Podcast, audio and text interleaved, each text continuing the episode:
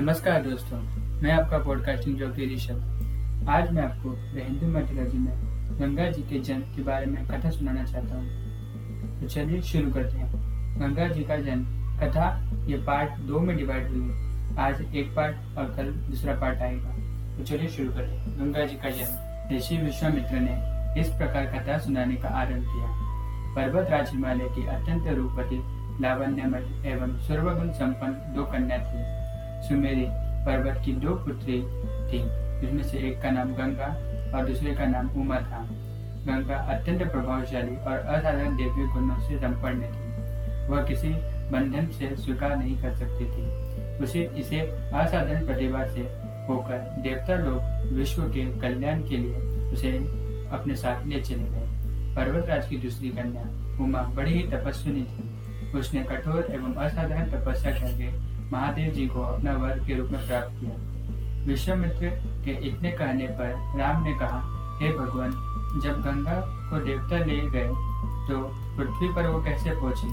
तो विश्वामित्र जी ने कहा महादेव जी का विवाह तो उमा के साथ हो गया था, किंतु सौ वर्षों तक भी उनकी किसी भी संतान की उत्पत्ति नहीं हुई एक बार महादेव जी के मन में संतान उत्पन्न करने का विचार आया। जब उन्हें के इस विचार की सूचना ब्रह्मा जी के सहित पहुँची तो वो सभी देवताओं के साथ विचार करने लगे कि शिव जी की संतान का तेज कौन संभाल सकेगा। उन्होंने अपनी इस शंका को शिव जी के सम्मुख प्रस्तुत किया। उनके कहने पर अग्नि ने इसका भार ग्रहण किया और परिणाम स्वरूप अग्नि के समान महान तेजस्वी स्वामी कार्तिकेय का जन्म हुआ। देवताओं के इस प्रश्न में उसे उमा के संतान होने का बाधा पड़ी। तो उन्होंने क्रोध में आकर और कहा, भविष्य में वो कभी पिता नहीं बन पाएँगे। इस बीच स्वर्लोक में विचरण करती हुई गंगा से उमा की भेंट हुई।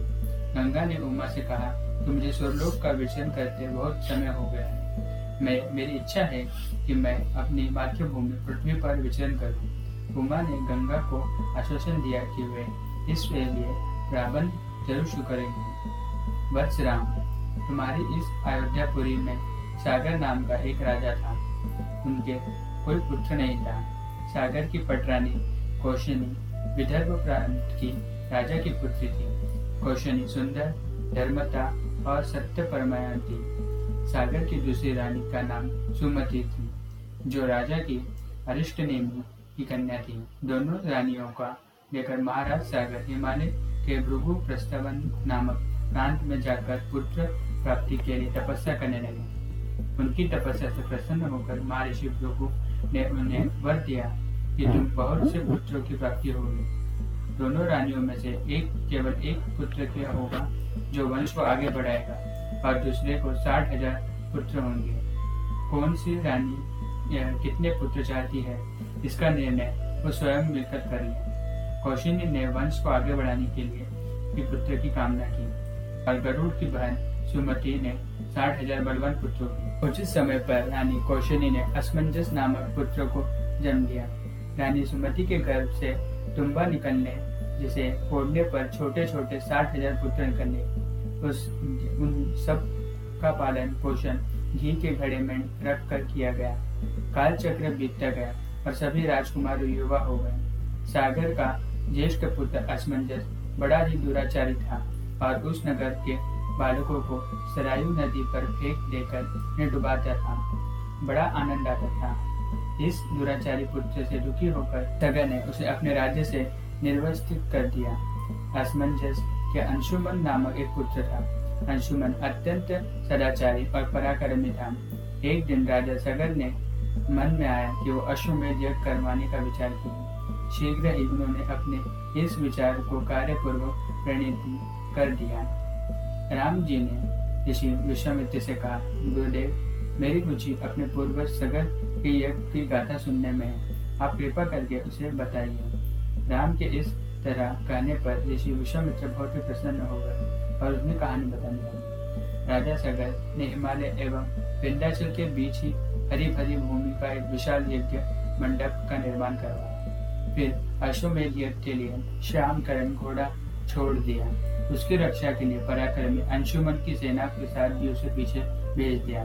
यज्ञ की संभावित सफलता के परिणाम की आकांक्षा से भयभीत होकर इंद्र ने राक्षस का रूप लेकर उसे घोड़े को चुरा लिया। घोड़े की चोरी की सूचना पाकर सागर ने अपने साठ हज़ार पुत्रों को आदेश दिया कि घोड़े चुराने वाले को पकड़कर या मारकर घोड़ा वापस लाओ। पूरी पृथ्वी में खोजने पर भी घोड़ा नहीं मिला।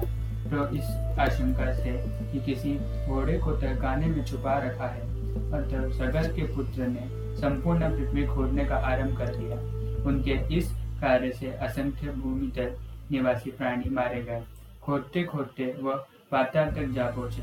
उनकी निशांसा से कुत्र की देवताओं ने ब्रह्मा जी से शिकायत की कि तो ब्रह्मा जी ने कहा कि यह राजकुमार में एवं मत में अंधे होकर ऐसा कर रहे हैं। पृथ्वी की रक्षा कर दायित्व कपिल पर है। इसलिए मैं इस विषय में कुछ न कुछ अवश्य करेंगे। पूरी पृथ्वी को खोदने के बाद भी जब घोड़ा और उसका चुराने वाला नए चोर नहीं मिला तो निराश होकर राजकुमारों ने इसकी सूचना अपने पिता को दी। रुष्ट होकर सगर ने आदेश दिया कि घोड़े को पाताल में जाकर ढूंढा जाए। पाताल में घोड़े को खोजते खोजते वे सनातन वासुदेव कपिल के आश्रम में पहुँचे। गए उन्होंने देखा कि कपिल देव आँखें मूंद कर बैठे हुए हैं और उनकी ही पास यज्ञ का वो घोड़ा बांधा हुआ है। उन्होंने कपिल मुनि के घोड़े को चोर समझकर उनके लिए दुर्वाचन करने लगे और उन्हें मारने के लिए दौड़ पड़े। सगर ने इनकी कृतित्व से कपिल मुनि के समाधि भंग हो गई उन्हें क्रोध में आकर सगर मुनि के सभी पुत्रों को भस्म कर दिया। तो दोस्तों, ये था गंगा जी के जन्म की बात कथा एक। तो दोस्तों आप, हम कल मिलेंगे जिसमें हम गंगा जी के जन्म की आखिरी भाग खत्म करेंगे। तो दोस्तों अगर आपको कहानी अच्छी लगी हमें प्लीज़ लाइक शेयर और सब्सक्राइब ज़रूर कर देना। और हमें ऐसे ही आगे बढ़ने में ज़रूर मदद कीजिए।